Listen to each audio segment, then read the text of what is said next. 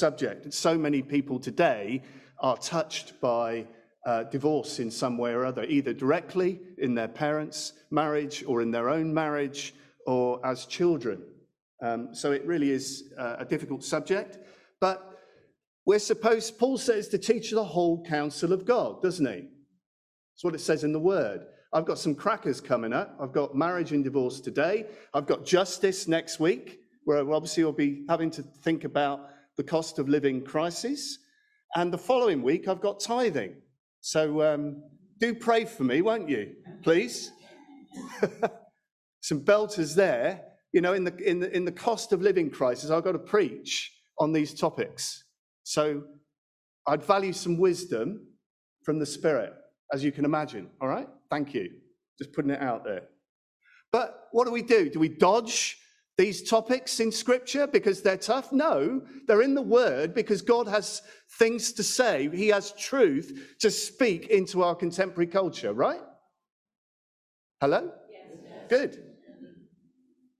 There were two related issues in, about marriage and divorce in Malachi's time. Men were divorcing wives from their community of faith in order to marry pagan wives from foreign nations. So that's, that needs to be said. There's a context here. Um, and there may well have been political motives for this. Um, after Judah returned from exile in Babylon, the nation was a small, disadvantaged region of the Persian Empire, surrounded by other foreign nations. Judah was small, it was not powerful and influential, it was part of the Persian Empire um, they felt oppressed. The temple, although it had been rebuilt, was not as powerful and as big as it once was. They're, they were suffering from crop failure, famine, uh, economic uh, oppression, and everything else. They were disappointed, quite frankly, with the return from exile. And for whatever reason, the men of Judah were divorcing their their Judean wives, people of faith, and marrying wives of foreign nations who had no faith or who believed in idolatrous gods.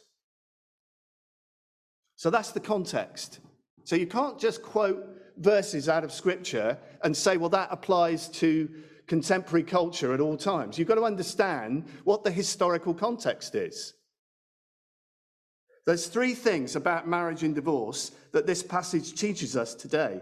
First, faithfulness to God means faithfulness in marriage, right? First thing. You want to be faithful to God, you need to be faithful in marriage. God calls himself Israel's father, and he entered into a covenant relationship with Israel. Listen to Malachi chapter 2, verse 10. Have we not all one father? Has not one God created us? You see, God called Israel his child, his son. And he called them out of Egypt to be his holy nation, to represent his goodness, his love, his holiness to the other nations by keeping his commands, including the Ten Commandments. Here they are. Marilyn put this up this morning, knowing I was speaking about the Ten Commandments. So here they are.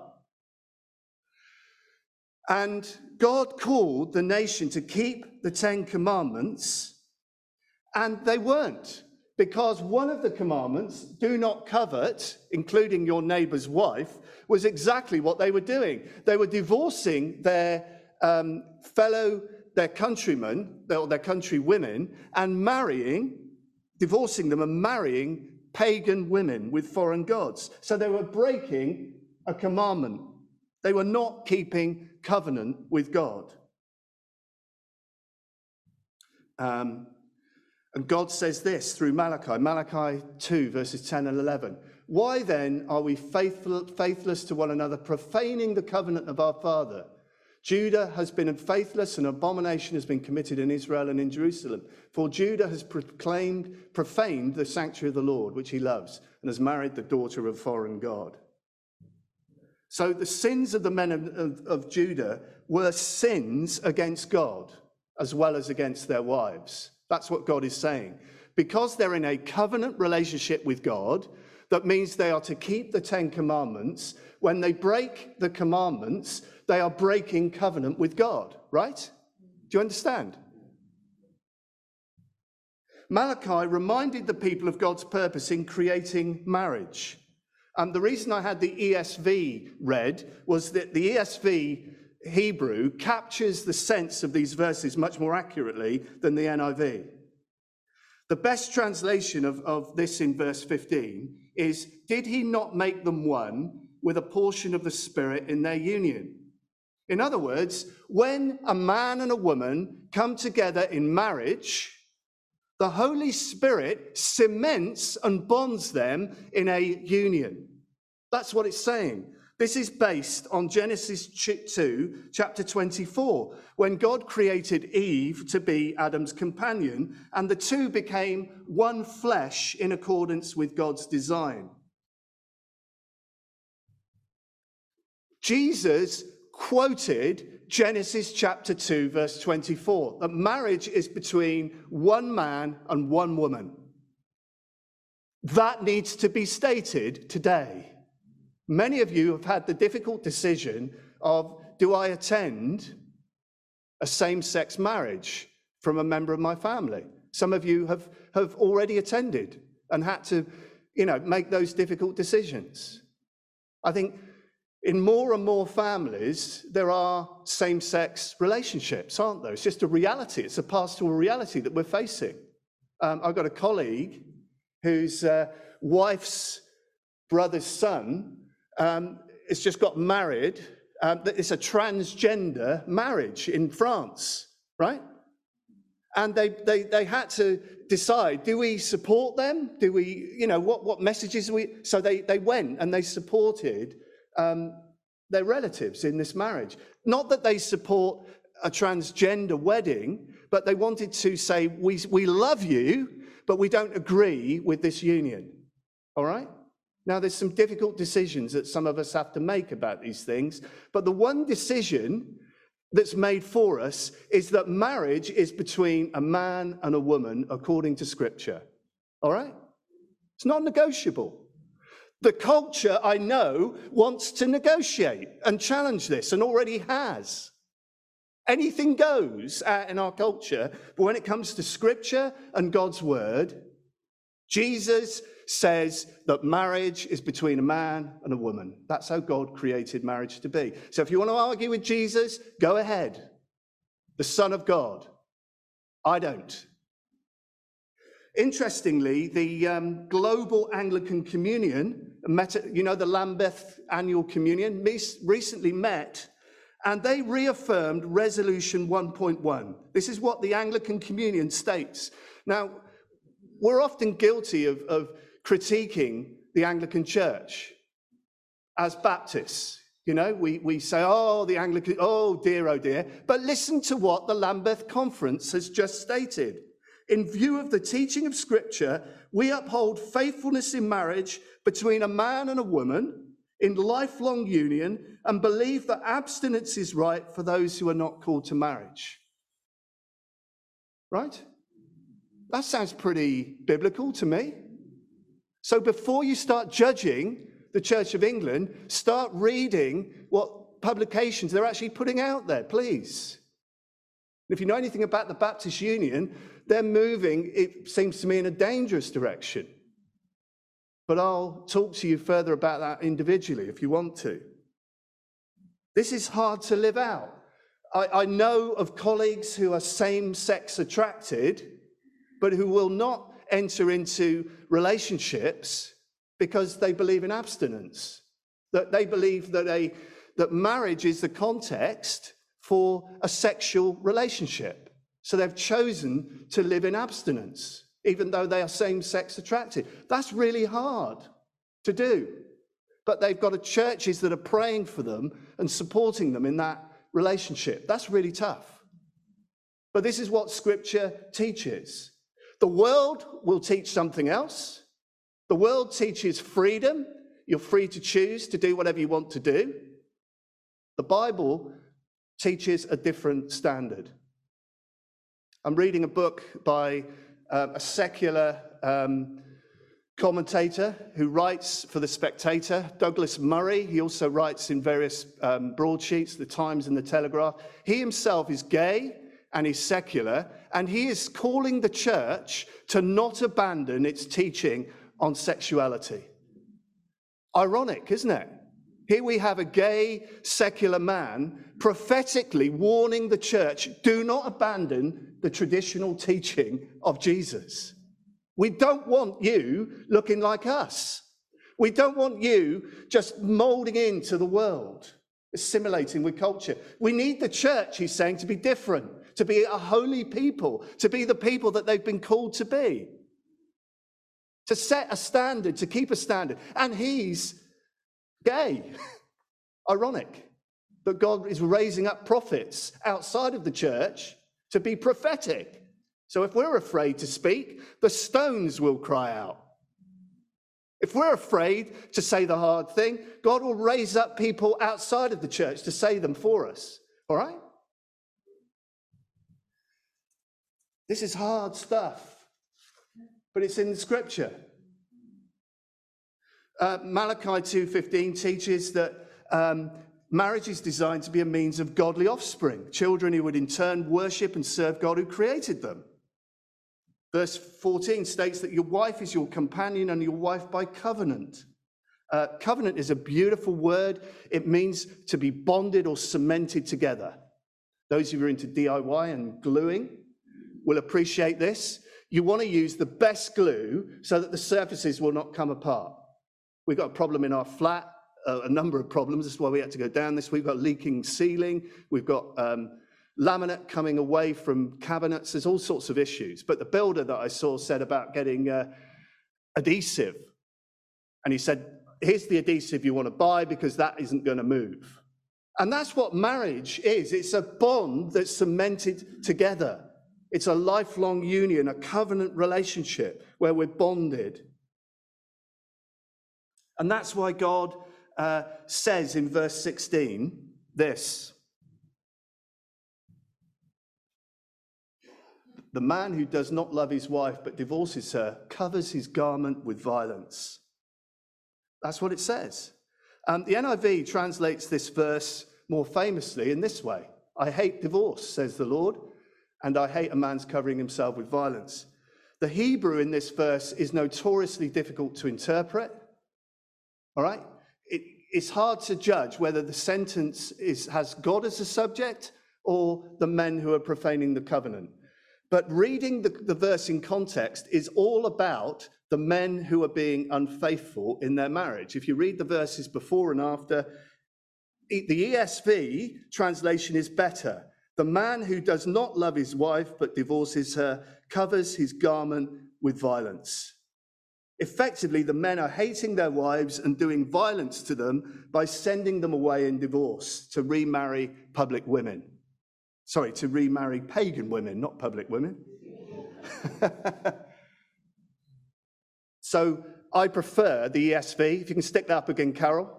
This is a more accurate translation. The man who does not love his wife but divorces her covers his garment with violence. In other words, he does violence to the marriage covenant relationship which God has established and to his wife.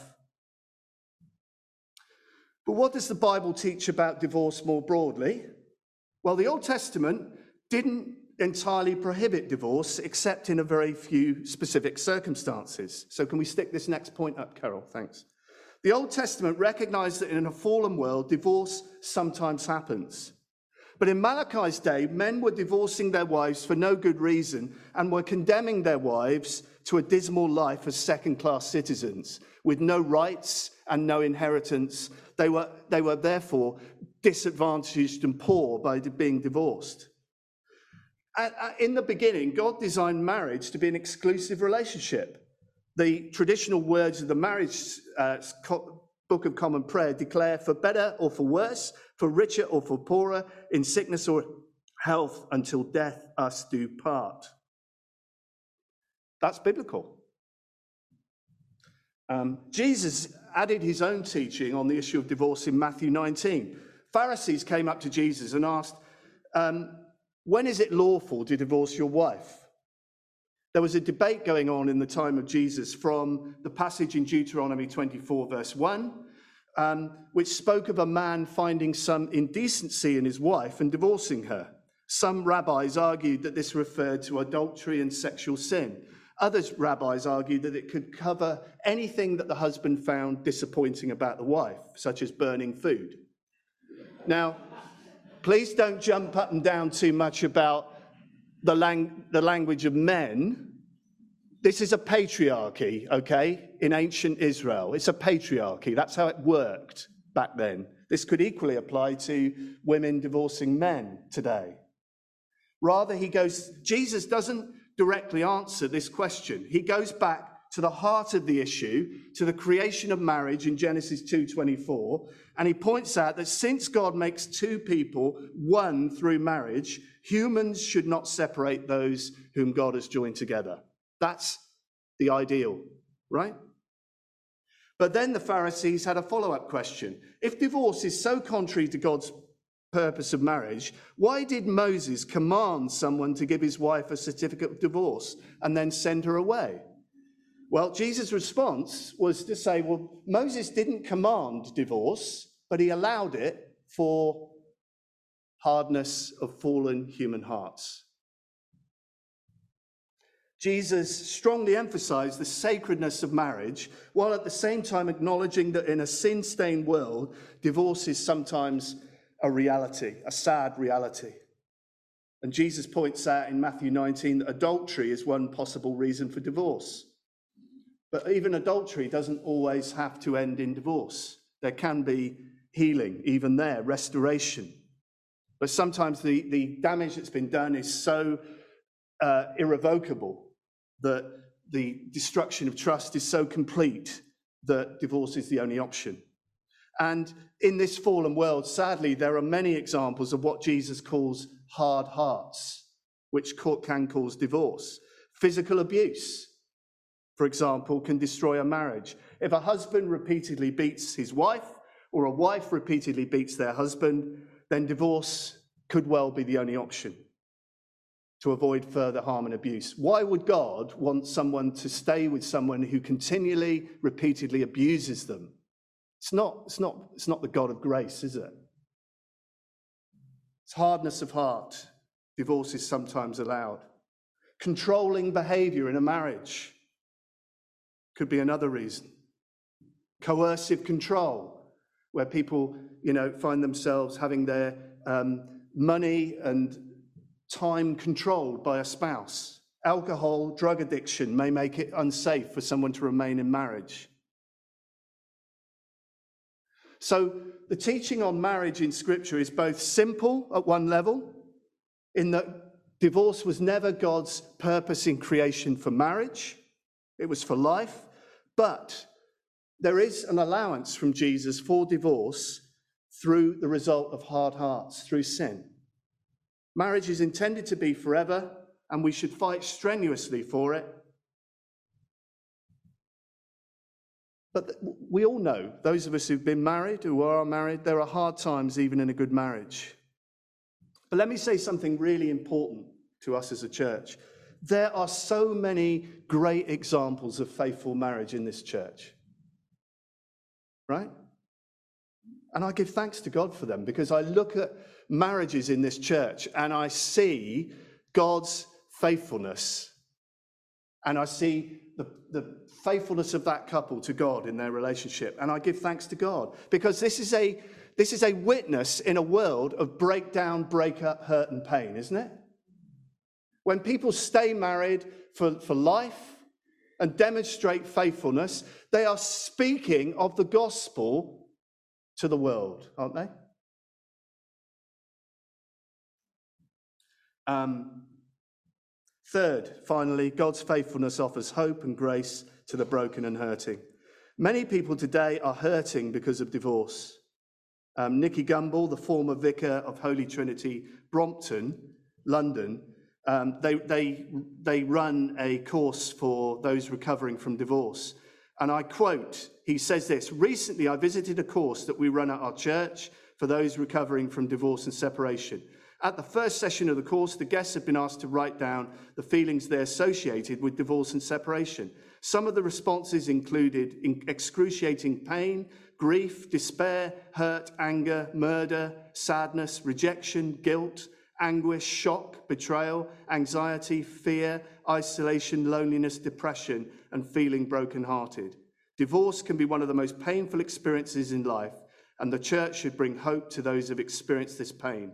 To those who are badly hurt by divorce, the church is a hospital. To those who acknowledge that they were, were responsible for such pain, the church is a community of forgiven sinners.